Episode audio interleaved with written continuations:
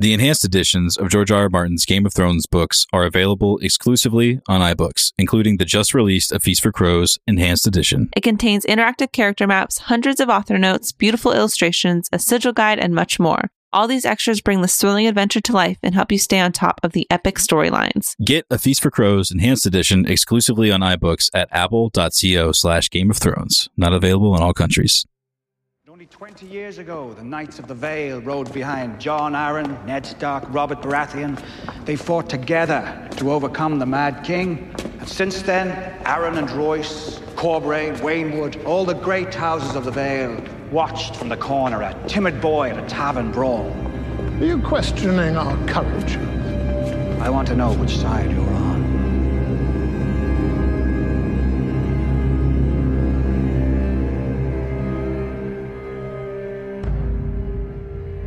Which episode is this? Uh, 359. Episode 359 of Game of Thrones starts now. Thank you, everyone, for joining us on Welcome this. to We're, we're, we're theaters. doing something new with this episode. Just come right out and say it at the beginning. We're excited because these two chapters are fantastic, and we need more women in the room to talk about it. Real. Thanks for joining us. We've got Alayne 1 and Arya 2 coming up, and we had the chance to chat with some of our listeners who called in, and we got some feminine perspective, um, which is kind of nice for me. You don't think Uh, I bring the feminine perspective very well, Hannah? Unfortunately, you you do great work, but um, it was fun. It was fun, and and um, so thanks for everybody who called in, and for those of you who weren't able to make it on with us this time, we'll definitely have to do it again because we had a lot of fun.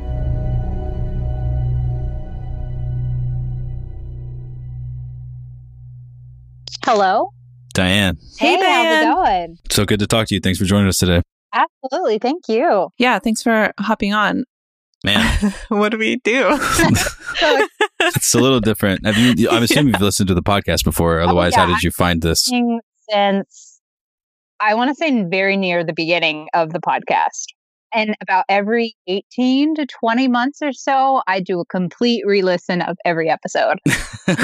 Get bored, and then, you know, I just listen to it and I just li- keep listening and listening and listening. And it's always fun to go back.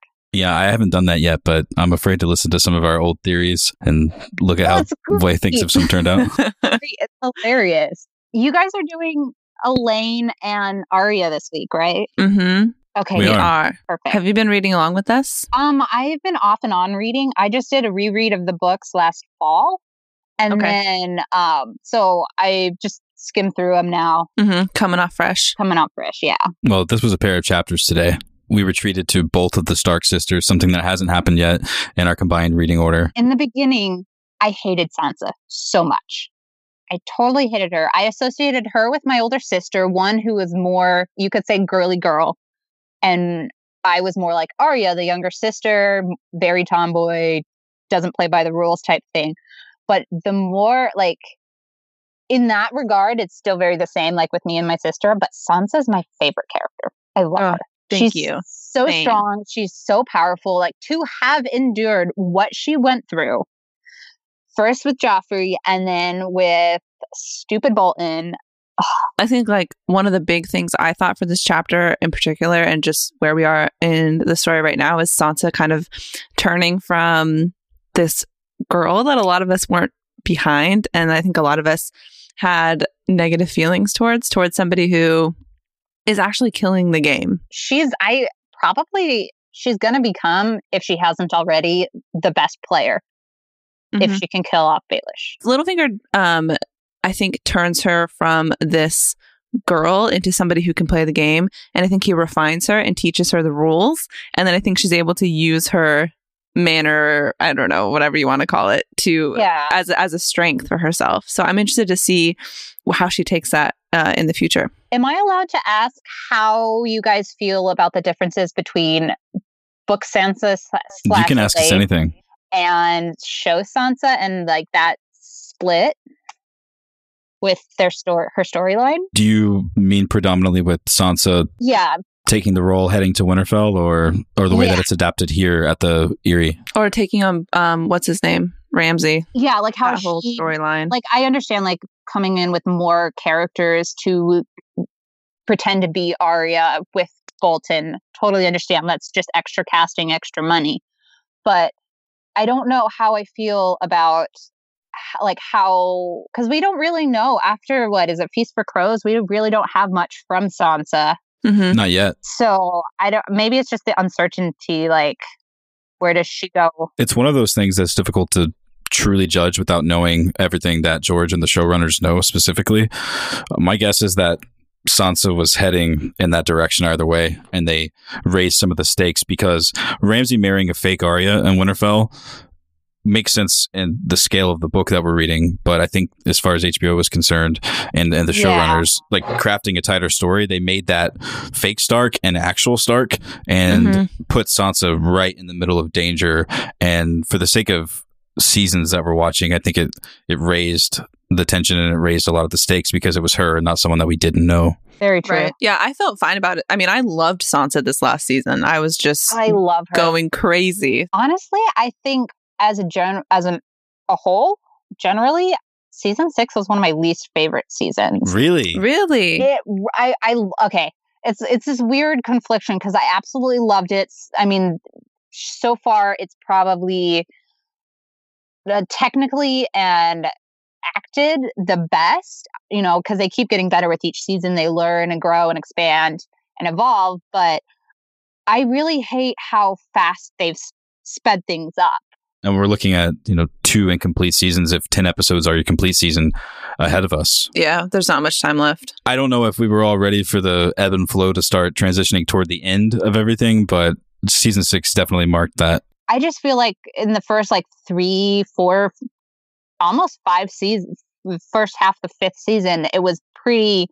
the The pacing was pretty consistent with how fast things were, and then now all of a sudden it's, oh, Varys is in King's Landing, and now he's back in Meereen, and now he's back in King's Landing, and now he's back in Meereen, and like four episodes, and you're like, Time traveling, basically. the the speed at which things are obviously things have to speed up because they're coming together in a whatever the big climax will be but it just seems like the actual like telling of time is being sped up and that's it's really threw me for a loop hmm I gotta say, in that regard, I'm grateful that the book wasn't out yet because I think that we're looking at this condensed version. I think it would have been even more painful if we had already had Winds of Winter to see how much we are missing in between. You know what I mean? So I'm I'm glad that we're getting this now. with that point though hannah would you rather have the next two seasons out before you get the next book or do you want the obviously we want the next book Right.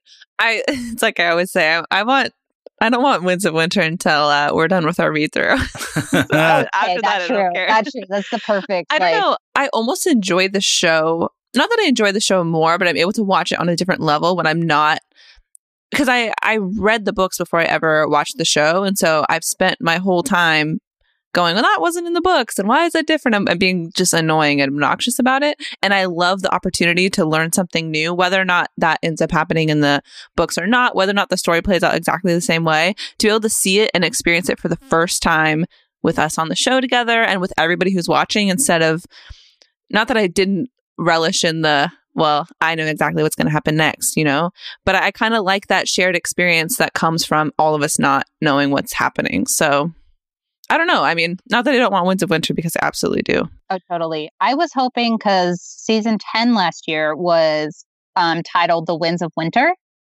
I was really hoping that at the, the evil, awful fade to black at the end that always happens, then instead of the uh, credits popping up, there George R. R. Martin would come on screen and announce the release date. wow. I would have flipped. I need would to have do like that. thrown Wow. my TV in excitement. That's the ultimate advertisement for the new book. They must do that. Can you just imagine him just like coming on the screen, just staring? We'd be like, "What is happening?" Maybe they shoot him sitting on the throne and it's just a Yeah, Gradual. and just announcing the, the release date or something.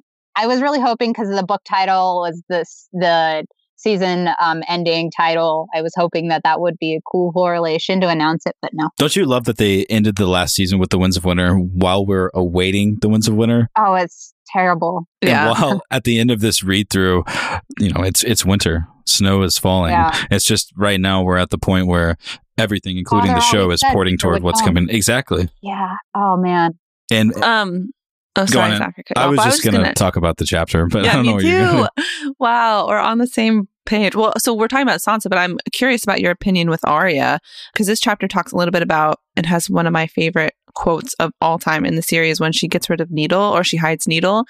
And looking at Arya's journey, books for a show, and kind of where she's going, I'm curious to think how you felt about the way they handled House of Black and White stuff on the show because in this chapter we go into pretty great detail about what the lore behind that place is and, and we learn a lot about what it means to be part of the faceless men and a little bit of their history and so i don't know what what your feelings on Arya are just in general and kind of where she's at Arya's total badass, and I love her too. Um, and she's obsessed with cats, and I love cats, so we got that going on. But I, it, in terms of the show, I think that it was a. I can see how how they did it, why they how, they did. What am I trying to say? They did it the way they did it. I can see why, but I th- I do think that they could have added a little bit more backstory to the House of the Undying, just to kind of like round out that Mystery. Yeah, exactly.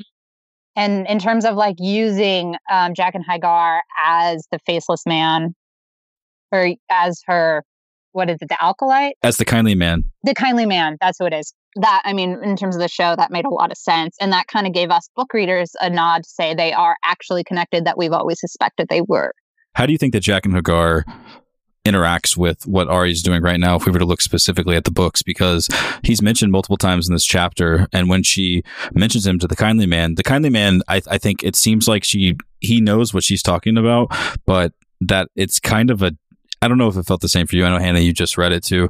It felt like it was kind of a dangerous subject to me, and that maybe mm-hmm. maybe he is the kind of person that has their tricks that worked with them and that broke off and went rogue somehow. Because the way that it's described in this chapter, which is a huge part of what Arya is going through, is that it is very cut and dry. The history is long and storied and full of pain, and that if you get to the point where you possess their power or that you've been so far in their order, like it's complete shutdown. You're 100% one of them. They take everything. And he explains it in grotesque detail. So I'm wondering if he is part of them, is he on some kind of, was he on some kind of a mission? What is he still doing? Is he still doing anything? Is he completely random? Was he just meant to tie us here? Or does the constant mentions of him, is it, is it trying to give us kind of, you know, our hackles being raised or some kind of suspicion that there could be more faceless assassins doing things outside of the government of the House in Black and White?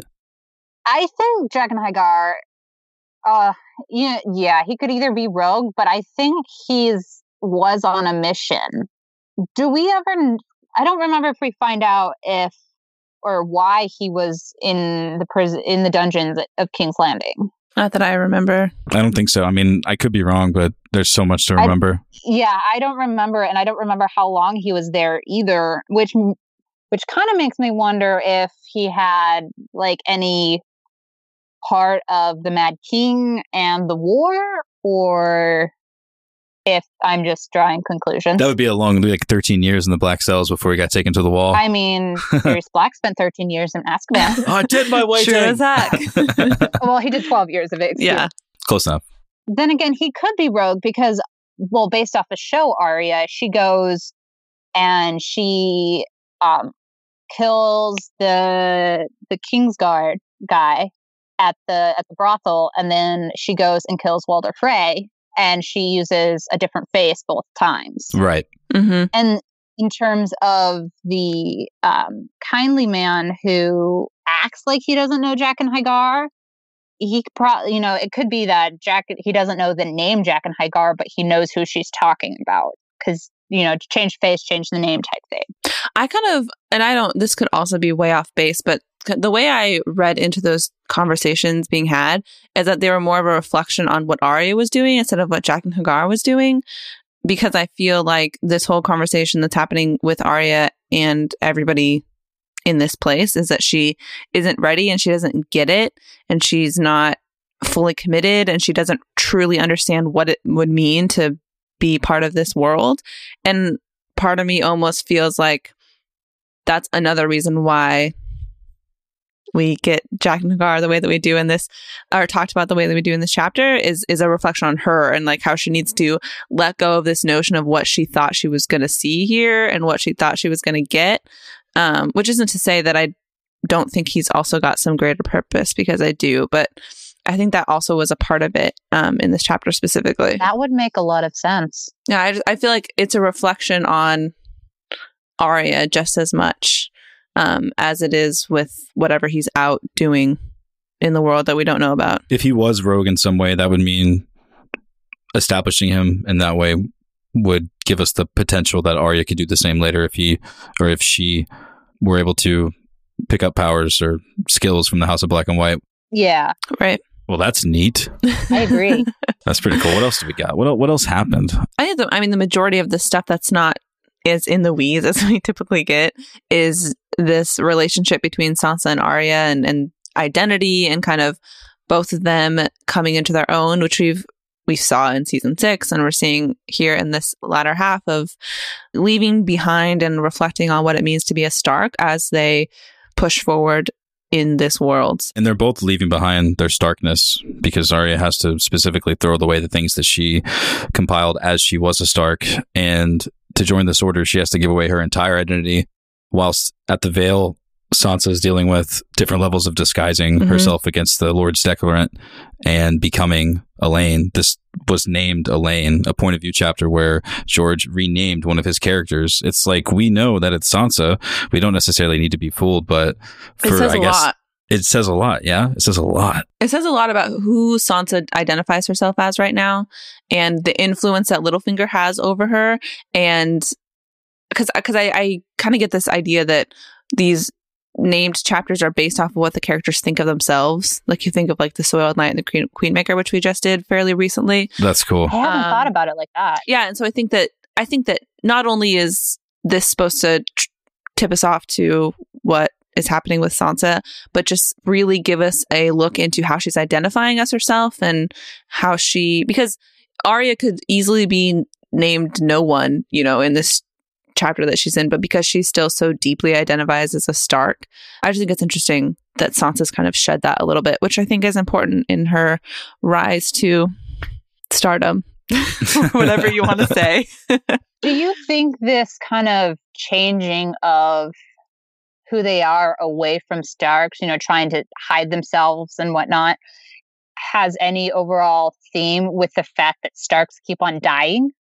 Um, um, figuratively dying as Starks, or is it just just a plot to disguise them? I mean, I think that it's self preservation at this point. Um, because I think I look at Sansa and I think that her letting go of her Stark ties a little bit in this point in her life are what's going to give her the tools to be successful and to, from what we see in the show, return to Winterfell. And I think that And rise and be awesome. and right, yeah, and I think that I think that Arya shedding everything and being told that she can no longer be a Stark essentially uh, is a wake up call to her as well, and in who she actually wants to be and what her purpose is. So Okay. I don't know if that answers your question at all because I just forgot what your question was now. Just- But- no, just if, if like uh, there's a theme between them having to survive and change and pretend not to be Starks, if that's a theme like corresponds with the all the fact that Starks keep on dying. Mhm. I think it's the same with all of our characters, though, right? They're all growing up their own way. Daenerys is out east, learning the hard way, Yeah. spending lives to learn how to become an actual good ruler. And Mhm. while we have Sansa and Arya paired here, they're both not being forced, but being forced to shift. All the while, Sansa still chooses the Tully colors at first in the morning when she goes downstairs. Oh, that's true. She you know. And yeah. then later on in the chapter, when Peter asks her to dress, I know that she's not excited about not wearing the, the jewelry that she prefers, but that's okay because what she chooses is just as good. And for Arya's sake, when you're reading this chapter, and it's it's it's darker and heavier than it is in the show. So if you're not reading along with us, look at the House of Black and White chapters for Arya because not only is the history discussed and the acolytes and the other people that fill the House of Black and White mechanically, certain people doing certain things here, certain people doing certain things here. Even with all this grandeur and darkness and just weirdness, the last time we saw her, she was getting in, and then something really strange happened. Now she's given the coin, she's gained passage, she's here. We don't know what's happening with her. And her chapter was far separated from the first one. So we've been traveling all over the Seven Kingdoms, and now we're in the House of Black and White. And while she's being told she has to lose herself, herself, she's consistently telling us through her narrative in the chapter, she's still going to be Arya. And the chapter ends after she's given up in Hidden Needle. It ends as she's going away to sell oysters, clams, and cockles. With her doing the prayer again, something that she was told at the beginning of the chapter to not do because it connects her to Arya. So I feel like it's clear she's always going to be Arya Yeah. Very true. And thankfully so. Yeah, right. so why are we here? You know, like why is she spending all this time in the House of Black and White exactly? I mean, we talked about that at length and in During circles season and to six. death during the season six. I think that so many people were like, you need to just take a step back because you are talking your guys' selves in circles.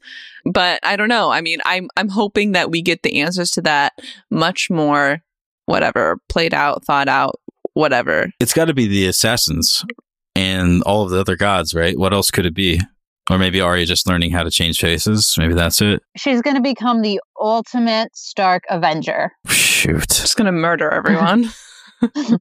She's the invisible man for the Starks, and she's going to go and kill all of their enemies. Just watch. Arya's going to be the one to take down the Night's King Damn. because she's going to change her face and she's going to pretend to be a White Walker, and then she's going to take down the Night's King. On the spot theory. Damn. And when Wow. that comes true, you guys come and thank me. yeah, we'll we'll give you another call. well, thanks so much, Diane, for coming and, and hanging out with us and chatting Thank you so much. Give you guys our favorite stories. So, Oh, please. oh yeah, please. Completely All right, forgot about think- that. How could you forget about Owns on Game of Owns? Well, how, how many call in shows have we done, Diane? You listen. How often do we do this? All right. We don't know what we're doing. Okay. We have no idea what we're doing. After what, six years, you guys still don't? Working I have on an excuse. Hannah, you do have an excuse. Which, by the way, Hannah, I wanted to tell you, I love your voice. Oh, It makes me smile. that's sweet. Thanks for all the Hannah love. Always. sweet. I think from Arya's chapter, um, honestly, my own goes to um crap. I'm looking for her name, but um the cook. I think it goes to her, just the way she's taught Arya almost wordlessly how to work with her. Like she she only slapped her hands once or whatever and taught her the word stop. And how she made Arya remember that she's safe there essentially because she would have gotten beaten when she was at Harrenhal. So it's my own Thank you. for Arya. Awesome. For Alayne, I'm gonna have to give this one to Lord Robin because he throws his porridge bowl at the Maester. and then um, let's see, I just had the passage globs of porridge dotted down Maester Colemon's face and hair as he knelt over his charge, murmuring soothingly soothing words. One goblet crept slowly down his right cheek like a lumpy gray brown tear. Poor guy. I want to talk about that at later in this episode because there's some um, tapestry conspiracy theories, Perfect. but we'll get to that. Well, I eagerly await the episode to come out so I can hear that portion of discussion. Diane, yeah, that's you've our been that's our way to hook you. exactly. Yeah, thank you so much for coming and, and Absolutely. hanging No, out with you us. guys. It was a fun close to this wonderful Monday. Good. Well, thanks for listening, and we just appreciate everything you are. Oh, I appreciate that. I'll be back. Good, and we'll see you at, at Con of Thrones. Definitely. Let's do it. Bye.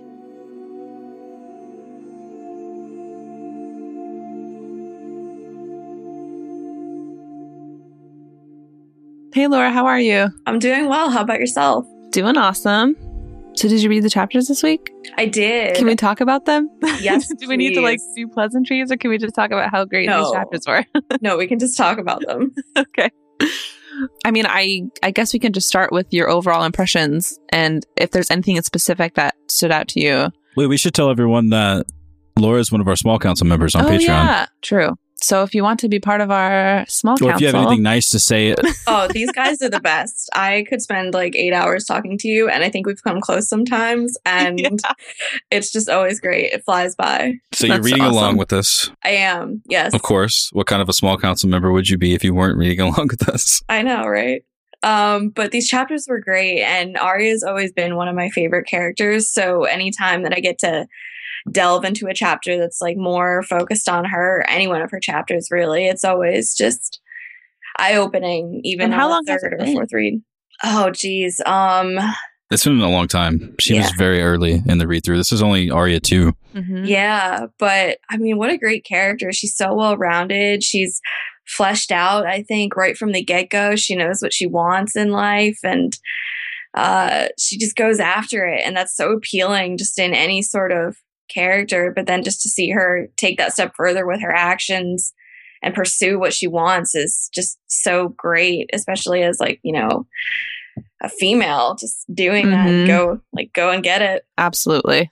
Because so we're talking a lot about identity with this chapter and Arya's identity in specific.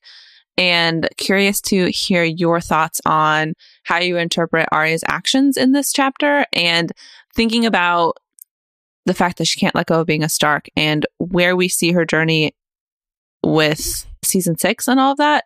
Just what we know from Arya's story. What do you think and what do you feel the point of all of this is? You know, like, because that's something I think that we're thinking about a little bit. I, I think, you know, especially in season six, uh, you know, you see her really struggle with the fact that she wants to be a part of the House of Black and White, but she can't let go of who she is as a Stark. And I think, you know, they always knew that about her. Like the Faceless Men always knew that about her. But I think that was kind of why they let her stay because there was that sort of redeeming quality to her that, you know, at the end of the day, she wasn't going to forget who she was or where she came from. And I think they realized it wouldn't make her any less of an assassin in a way or a, a good add to the group. But, you know, I love those times when she talks about Needle and how, mm-hmm. you know, Needle is her family. I don't remember the quote in full, but just being able to relate, you know, a physical attribute and a possession that she has back to her family members, some of who are gone, who she hasn't seen in years.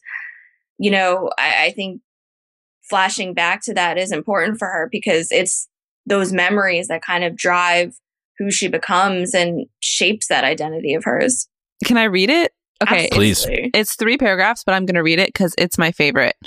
And so here we are, close to the end of the chapter, when she finally goes to hide Needle. And it says, She stood on the end of the dock, pale and goose flesh and shivering in the fog. In her hand, Needle seemed to whisper to her, Stick him with the pointy end, it said, it said, and don't tell Sansa. Mikken's mark was on the blade. It was just a sword.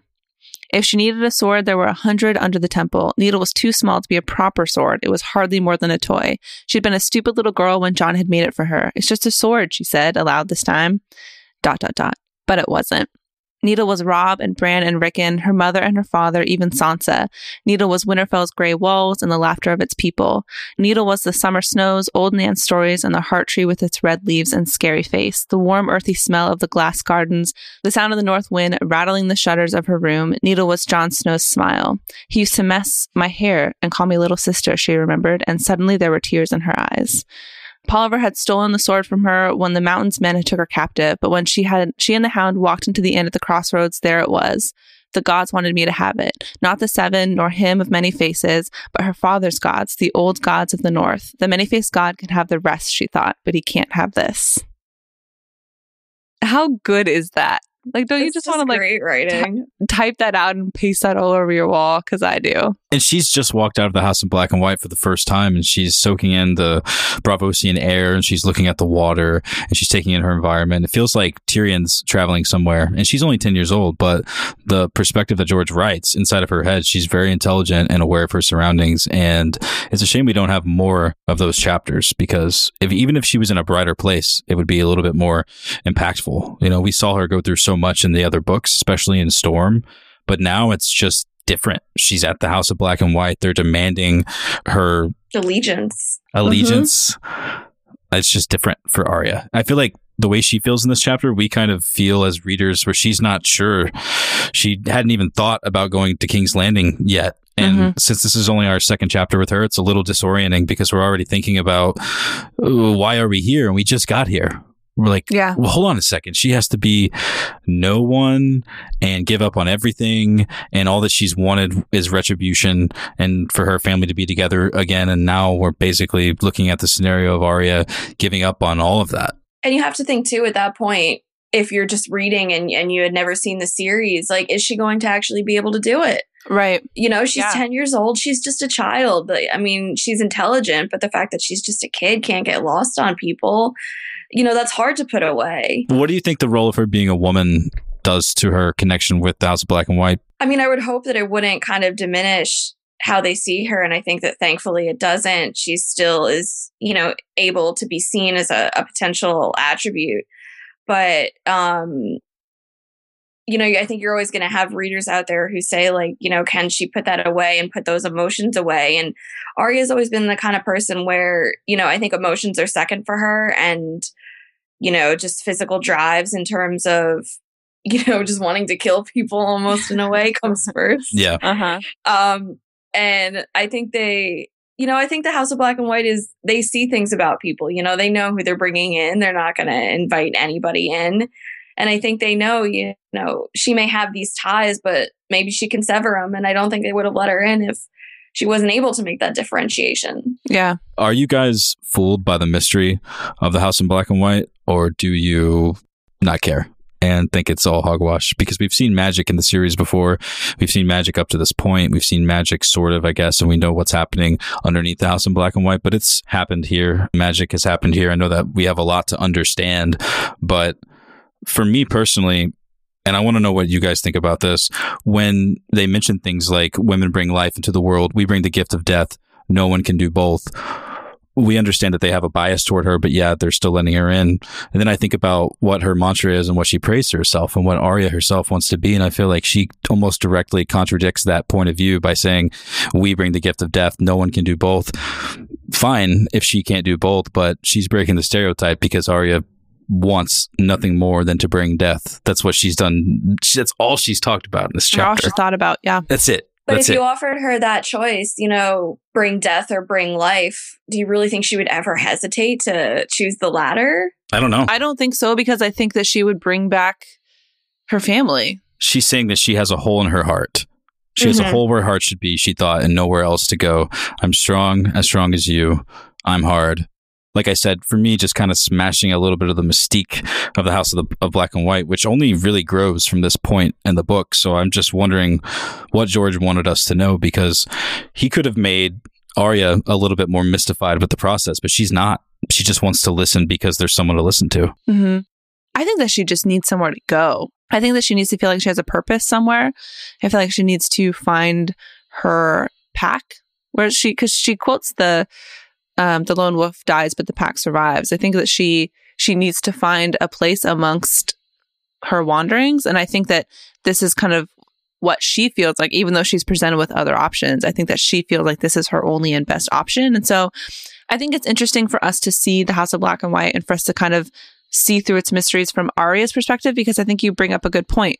Like she's not enamored with the whole thing, I don't think. And I and she's still holding on to this idea of she's going to be who she wants to be and she's going to do what she wants to do and hopefully this will kind of help her along the way. She's not buying into the whole entire process, but at the same time I I it's like Zach you were saying we know that magic exists and we've seen it happen before and we've seen Jaqen H'ghar and we've seen Arya get to this point. And so I think that there's truth to it. And I think that there is a lot that Arya can learn, um, whether or not we saw that on television. Um, but I think that there's something that she can take from here um, and a power that she can harness if she uh, tries. You know, I think part of what you saw in season six in terms of viewing was, you know, them trying to show her what that magic is and kind of help her to understand it. But even when she didn't, you know, she was still successful and she was still doing what she wanted to do. And I think she left the House of Black and White in season six, still not fully grasping the magic as much as she could, but Yeah, absolutely. ready to still just do her own thing. And and Jaqen let her go. So basically, she had a momentary pack. She drafted a pack for a while until she was able to move on to the next thing. That's what I think. Which I don't think is necessarily a bad thing, but I think, like, look at what she's doing. it's she's probably done. what Nymeria is doing right now in the Riverlands. probably. I mean, think about it. that's the only way that you can i mean she's going through this and you see a lot in this chapter she makes a comment about how she likes the fact that there's dinner because it's the first time that she's gone to bed with a full stomach in a very long time. And we think about where she's been and how she got here. She's just been blow after blow. She's got to have some PTSD. You know, no wonder she doesn't want to leave a place that while there's a lot of mystery and I don't want to call it comfort, that place of comfort, because it absolutely isn't. But I think that it gives her it gives her something and i think that she needs something because she's she's not at the point where she can start checking off her list i have a question for you guys i don't know if there's an answer out there and it's maybe a little bit nitpicky but in this chapter Arya refers to Sansa in the past tense. So there's a lot of her thinking about her family, and both of these girls are thinking about their family. So Arya refers to Sansa in the past tense, and she refers to her father in the present. I don't know if that's something that like just get over it, Hannah, or if that's supposed to mean anything. But I just thought that was interesting the way she's thinking about her family. And I don't know if that would maybe tie into anything in her relationship with Sansa, which could be stretching majorly. Um, but I do think that we see a lot of parallels in these two chapters between the two of them. Um, and it's interesting to kind of think about their journeys and their relationship um, especially when we get that back to back. You know, could it just be that she always had a better and closer relationship with her father? And so letting go of him, even though he's dead, is just more difficult for her. Mm-hmm. You know, he's always going to maybe be there spiritually for her, um, even if he's not there physically. And maybe it's just a simple thing that, you know, she could let Sansa go a lot easier and faster than she could ever let her father go. And she's not sure what's happening to Sansa. Oh, yeah, true. And I love that parallel too. You kind of have almost in the same place, not in the same place, but at the same time, uh, these two sisters starting to personify different people and and taking on these different identities. And I always thought that it was more than a just a coincidence that they were doing that in the same time on opposite ends of the world. Yeah, we get a lot of both of them are kind of going through training in this yeah these two chapters and they're each learning something I think that's interesting that we can maybe talk about a little bit more, um, or we can transition more into Alayne or Sansa, is that I think that both of them are doing things that the other could not do at all. Arya could not survive in Sansa's shoes and could not, I don't think, play to the strengths that Sansa shows in this chapter. And I think that Sansa would have been dead a million hours ago in Arya's shoes, wandering. Seeing the two of them play to their own strengths, seeing the two of them thinking about identity, and seeing the two of them thinking both back to Winterfell and to their family.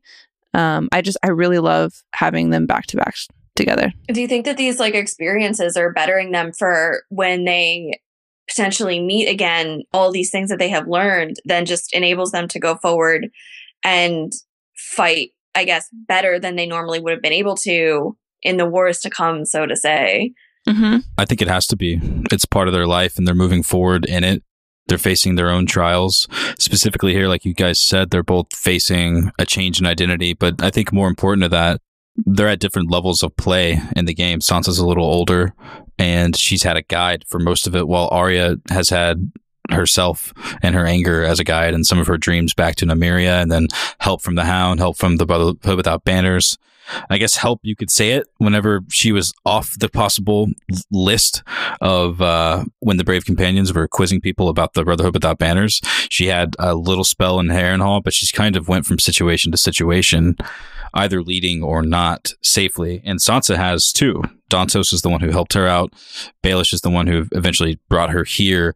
But uh, in, in Sansa's chapter, I feel like she is much more comfortable with what's happening and it can't be a perfect correlation between the two. Arya comfortably made it to the House of Black and White, but she's learning so much more new stuff whereas Sansa's fallen into a rhythm with Robin. She's taking care of him rather well. Her identity is cemented the problem with Marillion is over. And now the only real struggle that she's facing is how the hell does she survive Baelish? Because he surely got all of his stuff figured out. By this chapter, I mean, look at that takeover. I know. Ridiculous. It's incredible. The smoothest one I've ever seen in the books. Just absolutely crazy. Sansa thought that there was magic involved, and she was right there the whole time. You know, obviously, I think as we go along, you see Sansa slash Alayne start to realize that she can maybe use Robin more to her advantage, as opposed to letting Baelish just kind of like you know, claim him for his own. You know, you have that one point, I think, when she starts realizing, you know, Robin is a huge part of what the Vale is and and she can use that and you know seeing how baelish is probably going to use him why shouldn't she just make use of the kid before he could Mhm. I think that absolutely she's learning these types of lessons from him. And I think that she's looking at the way that Peter handles, I don't ever know what to call him, but that's another point, um, which I want to bring up. How, whatever his name is, Peter Baelish Littlefinger, how he's handling this situation with the Lords Declarant. I think that Sansa learns everything from this. And I think that if she wants to then take those skills and kind of use like Robin, like you're kind of saying, Laura, then I think that she's got the best teacher in the game here. Well, if anything, we do learn how important he is to Baelish's plan. So we have evidence from her narrative that she's learning from Baelish. She said something along the lines of, "With the confidence like Peter Baelish, Feeling she, as bold as Peter Baelish. she stepped downstairs in her normal-looking clothes to meet with the lords, who just had made that ridiculous trek all the way up Mya Stone's beaten path, all the way up to the Eyrie. Meanwhile, there are thousands of men waiting down at the gates of the moon." and even the the handing over of the gates of the moon you know you're just bringing Yeah. people onto your side like you're just collecting them like they're trophies but you're just gonna manipulate and use everybody Yeah, It's exactly. classic him Exactly. And I think that this is a masterclass in what he does because you look at the situation where he brings everybody into his home and he hears everybody out and he listens to what they have to say. And then he has Corbray, who he buys essentially to turn the tides in his favor to make all the Lords Declarant look dishonorable and like they're trying to come into his house and hurt him and do all these things that are against the law. Baelish is able to kind of take the high ground from there and flip it on them and, and get what he needs and wants out of this. It's brilliant. I mean, it's it's incredible the way he's able to play people like that. And Zach, you alluded to this. Alayne, Sansa, Alayne says, as she's thinking about what Baelish comes out with a year as Lord Protector from the situation that looked pretty hopeless, that he be- bewitched him, that he there was some magic involved. There had to have been something other than his ability to work the room. I don't know. We'd like to take a moment to let you know that the enhanced editions of George R. R. Martin's Game of Thrones books are available exclusively on iBooks, including the just released A Feast for Crows Enhanced Edition. It contains interactive character maps, hundreds of author notes, beautiful illustrations, a sigil guide, and much more. All these extras bring this thrilling adventure to life and help you stay on top of the epic storylines, those of which we are literally reading through on this episode. And when you're fluent in Dothraki or a reader who's digging into the series for the first time, these enhanced editions are the best way to experience this unforgettable series. Get the whole series, including A Feast for Crows Enhanced Edition, exclusively on iBooks at apple.co slash Game of Thrones. Not available in all countries. We know that you love the convenience of opening your podcast app and listening to Game of Owns anytime that you want. It's very convenient. It's because of this we'd like to introduce you to our new sponsor, Stamps.com. Anything you can do at the post office, you can do right now from your desk with stamps.com. Buy and print official U.S. postage for any letter or package using your own computer and printer. And unlike the post office, stamps.com never closes, so you can get postage whenever you need it 24 7. I've recently moved and took small objects with me, such as the garage door opener, and left objects such as t shirts, a Brewery Omegang banner, and much more. And our podcast account from stamps.com has been a personal lifesaver for me, weighing the packages in my house, paying for the exact amount of postage inside of my house, and then just walking outside and setting my package out for someone else to pick it up for me. Right now, use our code OWNS for a special offer a four week trial, including postage and a digital scale. So don't wait. Go to stamps.com before you do anything else. Click the radio microphone on the top of the homepage and type in OWNS. That's stamps.com, enter code OWNS. Stamps.com. Never go to the post office again. If you read the chapter, guys, we're talking from one sentence to the other. Lyn Corbray had his sword pulled and then sheathed, and then everyone was like, you know what? I guess a year. I guess a year of you being Lord and Protector of the Vale without having a single drop of blood relation to what's happening here, with Robin not even being Lord Arryn's kid, for God's sakes. You are going to be the ruler of the Vale for the Mhm. next year. And they made that trek all the way there, and they made their plans so steady all the way there. Yet Baelish, right in front of Sansa, is able to shut down all opposition in you know a snap of the fingers. Yeah, I read this or I like was thinking about this and saw a theory about this.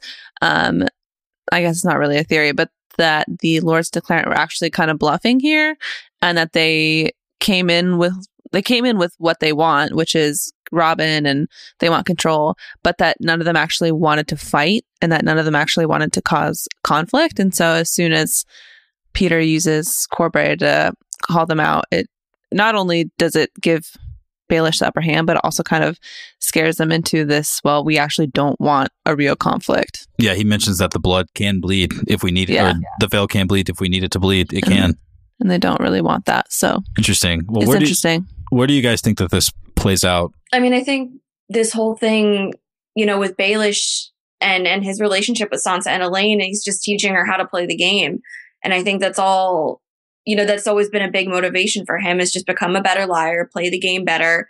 Um, because if you can play the game better, I can use you more. And I, I think there was actually a reference to that at some point when um, you know, she says, What do you what are your plans here? What are you trying to achieve? Like even she doesn't know. And he basically just says, I just want to keep playing the game. I just want to keep doing what I'm doing and and using people to get what I want. He name drops the Game of Thrones. That moment was amazing. Which I always love whenever that happens. This is a direct quote from Peter about the game and about a certain other character of ours. He's talking about Cersei. He says, I might have to remove her from the game sooner than I'd planned, provided she does not remove herself first. In the Game of Thrones, even the humblest pieces can have wills of their own. Sometimes they refuse to make the moves you've planned for them. Mark that well, Alayne. It's a lesson that Cersei Lannister still has yet to learn. Ugh, I know. you could, I mean, even like the potential just foreshadowing in that statement, just I feel I like know, there's it so raises much in lot of- there. I want a Peter Baelish chapter because th- those little pieces we got from him. Could you imagine? It's just like he knows, like, you know, and, and when a chess piece doesn't move the way he wants it to, he's just right there with the next one. But Sansa's got to kill him, right? That's the only way. uh, Ah, You guys don't think so? well, I don't know. I, yeah. Yes. Yes. He is the Lord of Harrenhal. He's cursed. I It's coming I either just- way. I like him so much and I love to see him at work so much that I don't want him to die. But I guess if I have to like think about it from a real analytical perspective, then probably yes. but do you think she's the one to do it?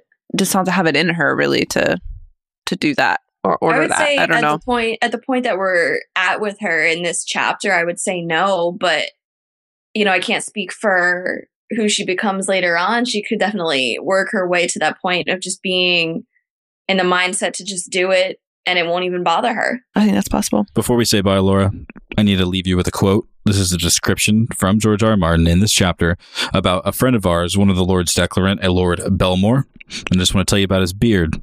His beard was a ginger gray horror sprouting from a multiplicity of chins. Wait, but we also need what if that was Laura's own? Oh, wait. Yeah, I forgot. You need to tell us your own, Laura. um oh geez i gotta give my own first off just to to Arya for just being able to be a 10 year old child in a foreign place and just you know saying i don't know if i can put away my old identity but does it really matter at the end of the day because i'm still just gonna be Arya Stark and do myself and i think in a person of her age that's really just admirable. So own to her first off for that, for just being like, you know, screw what everyone else wants for me in my life. I'm gonna do what I want.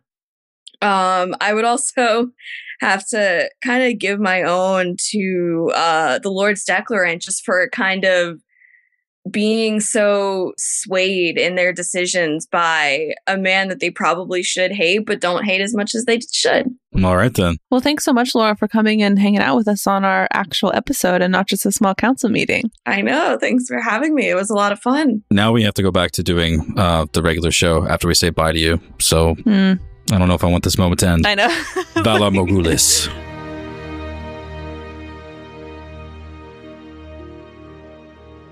Let's do this thing. Well, that was fun. It's awesome. It's awesome to get women perspective on this story because I feel like it's just me. It was fun. I, So- I was a bit crowded, but it was a good kind of crowding. yeah, I I liked it. female backup. Yeah, So- it was a lot of fun. What do you think well, about these chapters Sansa and Arya? So Excuse I- me, Alayne and Arya. I actually, this is something that we brought up a little bit with Laura and something that I've been thinking about as we're talking about this Alayne chapter. And we're talking about Littlefinger's kind of his role and, and how he's playing and how George R. R. Martin describes that. Because I think that with both Diane and Laura, we talked a lot about Sansa's identity and we talked a lot about what Littlefinger is doing to shape her and to transform her into the person that she's becoming. And I think that it's interesting because I, I don't know if you picked up on this, but when Littlefinger Peter Baelish is being creepy, like there's that moment where he doesn't want porridge for breakfast. He wants a kiss from his daughter and he's being gross. Then George R. R. Martin calls him Littlefinger and that's how we think of him. But when he's being Lord Peter Baelish. He's Yeah. Lord Peter Baelish. Mhm. And then also when he's um just kind of being reassuring and kind to Sansa, Alayne, then he's just Peter. Um, so I think that that's super interesting the way that because like I was saying when we were on the calls with them earlier, you never I never know what to call him because he's got like 85 names It and we all kind of circle through them. Um, but I think it's interesting how George R. R. Martin can use his different names to kind of, as we're talking about identity, talk about his different roles that he plays. I picked up on that a little bit, and I'm sure there's a ton more examples than what I pulled up, but I thought that was interesting That's a really cool point. because I think that we see that with the way that Sansa thinks about herself as well, because she's thinking about herself as Alayne versus Sansa, and then even with Arya, and I know I've kind of beat this to a dead horse, but the way Arya is thinking about herself um, versus no one versus being a Stark versus she goes through all of her different identities and all the different people she's been um, as she kind of sheds those. So interesting.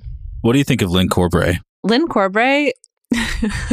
I don't know. He was another one of those dark starish characters. Just a lot of backstory, talk of his grandeur, his violence, and then this little scene with Baelish. I think that he is the perfect person for Baelish to have picked because I think that while he was asked and paid to kind of play this role here during this conversation, there's no way it would have been pulled off as flawlessly as it had been if he hasn't been an awful person or the type of guy to do that kind of thing, you know? It was so well done. yeah. Like he he was he's too good to not be that way in his real life, you know what I mean? Were you fooled, or were at the end did you realize exactly what was happening after her suspicion turned to certainty? And how shall you reward him for this service? And this is mm-hmm. the end of the chapter. Littlefinger laughs aloud. And remember, he's Littlefinger right now. With gold and boys and promises, of course. Ser Lyn is a man of simple tastes, my sweetling. All he likes is golden boys and killing. I buy into it 10 billion percent. When the Lords Declarant are kind of going through all the stuff that they want, how they want Baelish to go back to Harrenhal, how they want to send Robin to Runestone and all that kind of stuff, I feel like they absolutely had the upper hand because It all made sense. it makes sense. Like he's a Yeah. rando at the really end of the is. day. What what does he have to do here? It's what Cersei You did to? Ned. She tore the declaration that he was going to be Lord and Protector, Regent of the Throne, while Mhm. Joffrey comes to age. This is what Baelish is doing with Robin, and the same thing is happening to Littlefinger that was happening to Ned, except Littlefinger had all the defense that he needed. He had the boy on his side, and he had an insider. Like he thought of everything. He thought of there was no way. You know, this is the only way it could have turned out. Yeah, he covered all his bases. So I think that it doesn't look good for him because I think that even we see that the cards are stacked against him. And then as soon as Corbray gets out there and who was it that said somebody he draws his sword and somebody says, Are you a Corbray or a Frey? Yeah. Like as as an insult. I think it was which, Nestor Royce which I think or Jan. is awesome and I need to start doing that more often. But as soon as that happens, Littlefinger starts saying stuff like, You want to defend Lord Robin, but you deny him food and let me have another year and blah blah blah blah and and as I said earlier, this is just a masterclass in his ability to read the situation from all angles and to be prepared to handle it. And I think that thus far he does in his journey, no one can outmatch him. Yeah. At least what we know so far. Right. I mean, this was the one to get nervous about, though. He had all those men down at the bottom of the Eyrie and waiting at the gates, and we had all of the Lords Declarant. I mean, this was the one to get nervous about, and mm-hmm. he took care of it beforehand. This was just, Well- if anything, it was a show for Sansa. Well, and we have Sansa too, which she even is worried about a little bit in the beginning of what if they recognize me? And what if they see me, you know, I've been seen before. So I think that on top of everything being stacked against Littlefinger himself, then we also have this piece of Sansa's here. And so that also could go terribly wrong, you know? Also, these highborn men still managed to appear like drunkards on the road when they Well- walked in and saw Sansa serving them. It only took, it was a small amount of time before the pleasantries went down. One person said something snide about her being a girl and young and unwed. Mhm. I mean, if you were on a little journey that you thought was easily won, I just feel like when we were talking with Laura and Diana, I didn't want to crowd them with all of our weird in the weed stuff.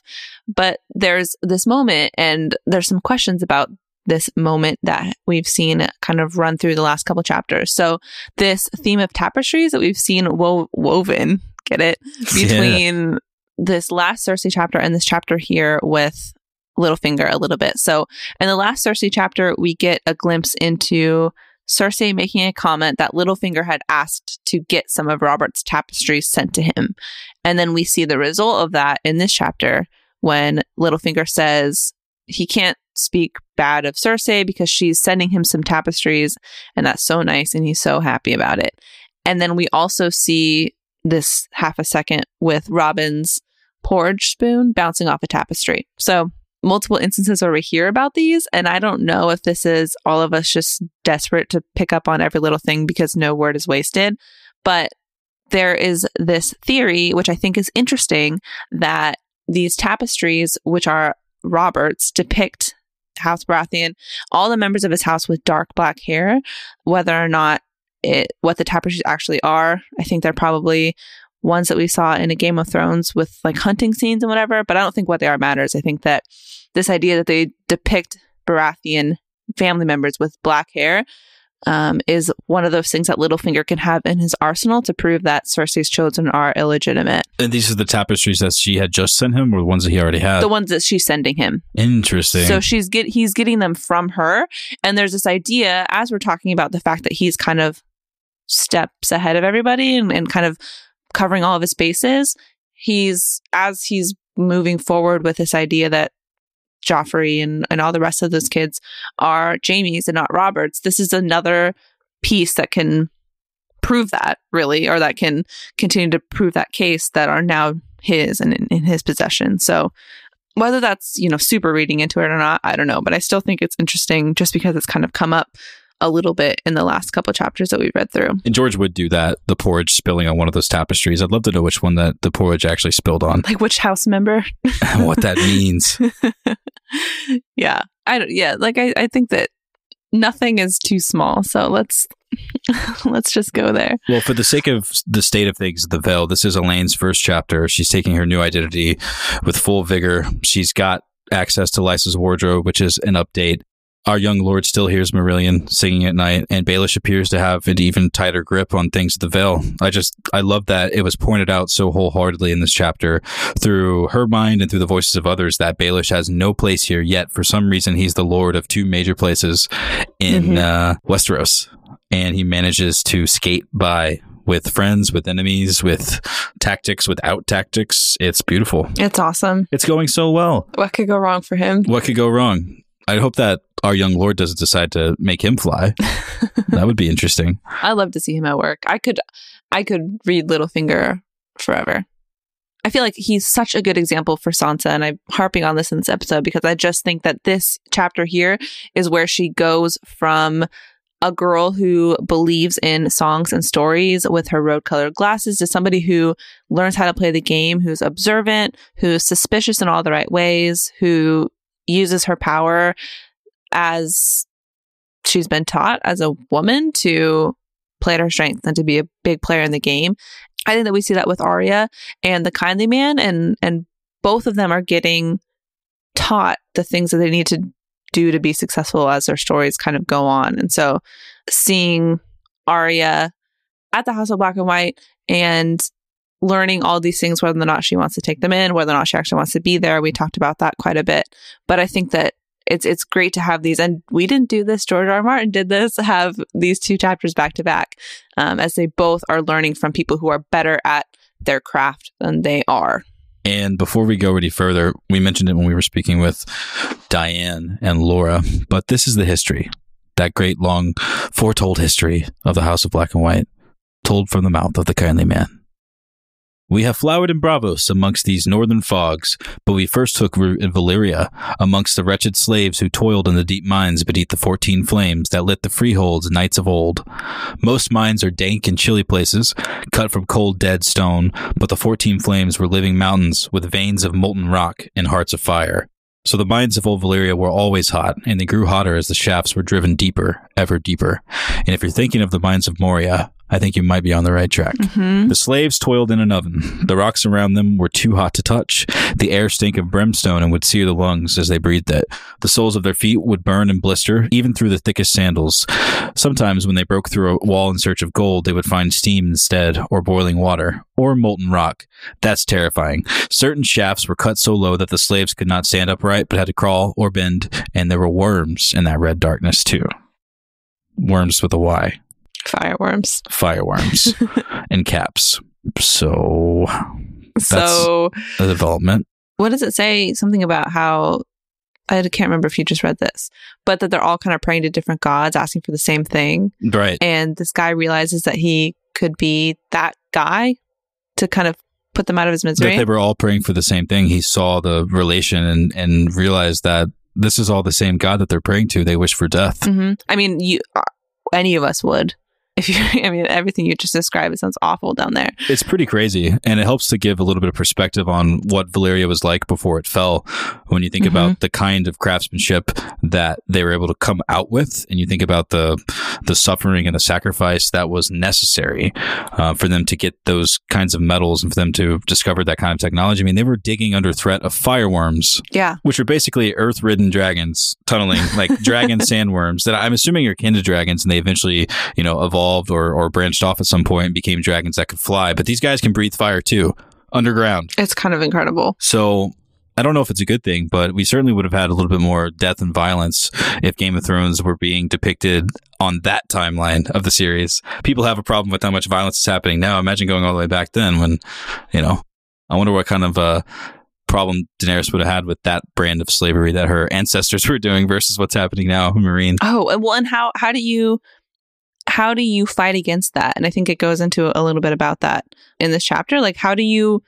They're under such incredible oppression. Like, what what's the way out of there? And you read about some of the different uprisings that they tried to do some stuff and they tried to uprise, but they their only option really was to put themselves out of their misery. And so I think it's interesting that Arya's first thought is she's surprised that they killed the slaves instead of why wouldn't they kill the masters and why wouldn't they kind of free them from the situation that they're in? But the fact that Their time's coming. They'll get Yeah. theirs. right, exactly, exactly. So I think this is a lot about Arya's thinking as well. So, how do you feel about this specifically? Because I know we touched on breaking down some of the mysticism we were speaking. I think it was to Diane. I'm not sure. I've always felt, you know, in my first read through privately, a lot of those walls got smashed. But in its introduction to the show, it's clearly meant to be this sort of monolithic. And in its case, in the show, I think that we're gone for good, not very well described place. I think that there's a reason why we don't see this kind of stuff on the show, and and we've talked about the show a lot on this episode. But I think that this kind of stuff is so big and grand that to be able to even give it any sorts of justice, that there's it's just it it could be its own series. You know what I mean? So what this means for Arya and what this means for the history of the Faceless Men. If Arya gets far enough, I think that maybe that's something we'll we'll learn. if anything, it's a reminder of the storied past.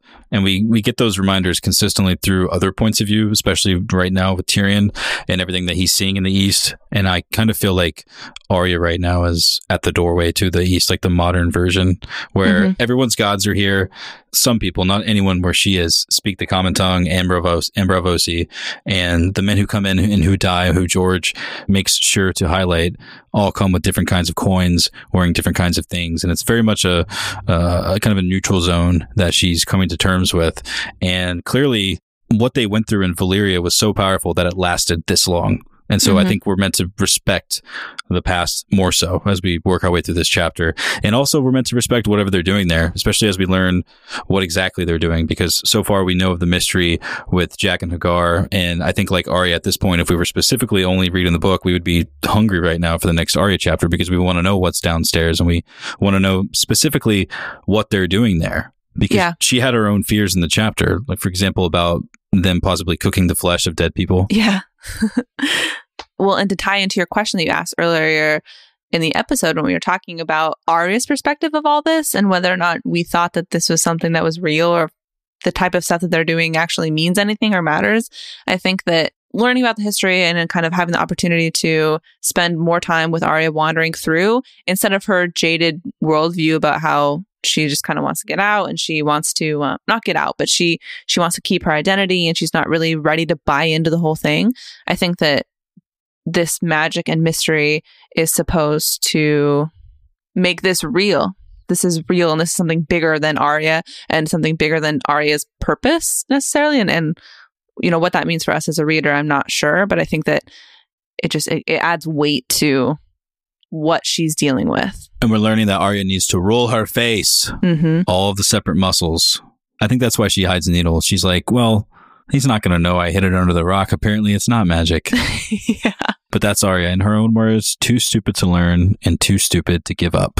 The end of the chapter ends with her smiling as she chants her death prayer, basically. So doing what she's about to do with the fishmongering. She'll be fishmongering, learning a new language. And then she'll be out of here without us really knowing why she was here in the first place. I guess, So I can't wait. Alayne, Sansa, Arya, Arya Underfoot, Arya Horseface, Arya Weasel, Squab, Salty, Nan the Cupbearer, a Gray Mouse, a Sheep, the Ghost of Harrenhal. They all deserve our owns. every single you have to have an own for every single one of them. Finally, you can give a thousand of them. And shout out to Ser Amory Lorch for being thrown into the bear pit. Just wanted to remember just, that. Just shout out. It's been a while. out. Well, I already kind of gave my Arya own a little bit earlier when I read the passage of her hiding needle because I just love that so much and that I give my own to that. It's my favorite of all time. And I love, love, love the very end where she says the many faced God can have the rest, but he can't have this. So own to that beautiful passage. Beautiful. I, I want to give my own to Arya's self awareness. Too stupid to learn, too stupid to give up. I feel that way all the time. My sentences are as crooked as my stitches used to be. I also relate, Arya Stark. Thank you for being relatable. Hashtag relatable. also, uh, to the waif for being 36. yes, that okay. Want, Especially when everyone's so young in this book. For the waif to be 36, I mean, that's like, I want what she's having, yeah, same, whatever poisons. same. I'll take it all. I'm going to give my own for the Sansa chapter. Lyn Corbray's ego. Um, Baelish mentions that there is a specific battle um, that you're not to mention in front of him. It says that's not a point you'll want to raise with Corbray, though. Those who are soon, those who do, are soon given the chance to ask Martell himself the truth of it down in the halls of hell. Ooh, Um, and I just think that shit. we get this resume of all this cool stuff he's done, but if you ask him about his defeats, then you will get to ask Martell himself. So I thought that was pretty awesome also, kind of owned to him for not giving himself his own nickname that we know of yet. that we know of. I want to give it to Sansa, but it's hard to not give it to Petyr Baelish in this chapter. Mhm. No fuss, no eh, you know interesting ways to make it at own. Just read it. He uh he's the Lord and Protector of the Vale, and we've thought from the last Sansa chapter that there was possibly going to be more trouble, but he took care of it. I wonder what's next. I guess we'll find out. Guess we'll find out. Now that we've given our own owns, which we need to figure out a better way to say that because we say that every week, and every week it feels weird. It is a Um, little weird. now that we've given our own owns, um, we can read all of yours. Which first thing that we've got from Twitter is from Claire Fleischer, who says, "Slam dunk to Catelyn for being too much a part of her girl's identity to forget, i.e., no one's cat and Alayne's tully dress." Also, I want to give a shout out to Nymeria on oh, top oh of yes, your tweet, yes, yes, Claire. yes. Ship Yeah, we didn't mention we didn't mention any of those things, so that was great. Thanks, Claire. And from Jay Wells, King Wells on Twitter, owned to Bronze Yohn for not taking out Ned and Roderick in the practice yard. Also for making Lady Forlorn go to bed thirsty. Crying face, crying face, crying face, sword, splash, wine. oh, Jay. I love this trend of emojis that we've got lately. Uh, next, we have Julie Harris Green at Inky Pages, who for Arya 2 says, Being a Stark owns Arya for now at least. Hashtag got a needle I can borrow. And for Alayne, Ser Lyn owns the other lords with his sur- thirsty sword. Thirsty. From Brienne of Tarth, her Arya own goes to Alayne for doing a better job of being someone else than Arya is so far. and her Alayne own goes to Lady Forlorn for being both a kick ass sword name and a band name. Hashtag dibs. Please. Lady Forlorn. Please. Wow. If that's not a Westerrock girl, all girl, We quit. alt Westerrock, all girl band, I don't know. And last on Twitter, we have at Heathen King who says, Own to the sword, Lady Forlorn. My lady has a thirst. Ser Lyn insisted. Whenever she comes to dance, she likes a drop of red. All right, Travis Cole on Facebook. I found it very hard to make owns for these two chapters, considering how much information and throwbacks were involved. Nevertheless, Real. I narrowed it down somehow. For the Alayne chapter, my own goes to the description again of Lady Forlorn, House Corbray's great sword, and how it reminded Alayne slash Sansa of ice. For the Arya chapter, my own goes to Old Nan for still being in Arya's daily thoughts when she remembered an old Nan tale in correlation to the people who came to the House of Black and White to pass on to the next life. And I'm not the only one who does this. Please, everyone, take note. He has an honorable mention. Own goes to the Hound for being mentioned in both chapters. Thank you. Thank you, Travis Cole. And then last Facebook own is from Denny Chade, who says, First owns ever. Welcome. I have seen your show on Wix Last Watchers for years, but finally, exclamation point, started listening in December and binge listened to five plus years worth of episodes in six weeks. Go me, I have no life. Wow. That's so awesome. Um, my own for Alayne goes to Sansa for her very perceptive catch of Littlefinger's game with the Lords Declarant. Quote, Ser Lyn will remain my implacable enemy. He will speak of me with scorn and loathing to every man he meets, and lend his sword to every secret plot to bring me down. And how shall you reward him for the service? yes. hmm For Arya, to Uncle Ray for kicking me in the feels with a Z with his paragraph that we read earlier, which is amazing. And I'm happy to get to read it again. Needle was Robb and Bran and Rickon, her mother and her father, even Sansa. Needle was Winterfell's gray walls and the laughter of its people. Ne- Needle was the summer snows, old Nan stories, the heart tree with its red leaves and scary face, the warm, earthy smell of, gla- of the glass gardens, the sound of the north wind rattling the shutters of her room. Needle was Jon Snow's smile. And then I look forward to keeping up with the rest of your read and the upcoming season seven. Thanks for a great show. Thank you. Well, thanks for your first own. And this is an email from Mary. Mary writes, I started listening to your podcast a few months ago and am finally caught up to the present, having a blast with the new reading order. As these are my first owns, welcome. I knew I couldn't stick to 140 characters. I included the hashtag, so pretend this is a really long tweet. For the Arya chapter, my own goes to the kindly man. Puff up your cheeks and stick out your tongue. Arya puffed up her cheeks and stuck out her tongue. There, your face has changed. Hashtag Arya puff face. Hashtag the kindly man got dad jokes. And for the Alayne chapter, her own goes to Lady Waynwood for calling out Lord Hunter's creeper status. If only his bushy mustache hid his dirty mind as well as it hides his mouth. Hashtag ripe for the plucking. Hashtag who says that? That's awesome. Thank you for the email, Mary. 140 characters be damned. if you'd like to join the rakes of your fellow listeners writing in owns to the show, you can do so. It's not too hard. It's actually kind of fun because sometimes, most of the time, you guys end up writing cooler, better, more interesting owns than we do. And it's nice to get a little bit of your perspective in. You can tweet at us at Game of Owns or head over to Facebook and write on our Facebook wall, or you can send us an email to contact at gameofowns.com uh, if your 140 characters is not enough for all your thoughts. And before we go, we'd like to thank George R. R. Martin. The enhanced editions of George R. R. Martin's Game of Thrones books are available exclusively on iBooks, including the just released A Feast for Crows enhanced edition. It contains interactive character maps, hundreds of author notes, beautiful illustrations, a sigil guide, and much more. All these extras bring the thrilling adventure to life and help you stay on top of the epic storylines. Get A Feast for Crows Enhanced Edition exclusively on iBooks at apple.co slash Game of Thrones. Not available in all countries. And if you're not listening to Rewatch the Throne, our new series on the podcast network, Howl, what are you doing? What's your problem? You should at least rewatch Game of Thrones before season seven comes out, at the very least. We didn't mention it, but it's been in this episode particularly, but it's fun to have a chapter where we're talking about Syrio and Arya reflecting back to her and also having just watched those episodes on rewatch. So lots of connections that I hadn't thought about that we get to kind of play with.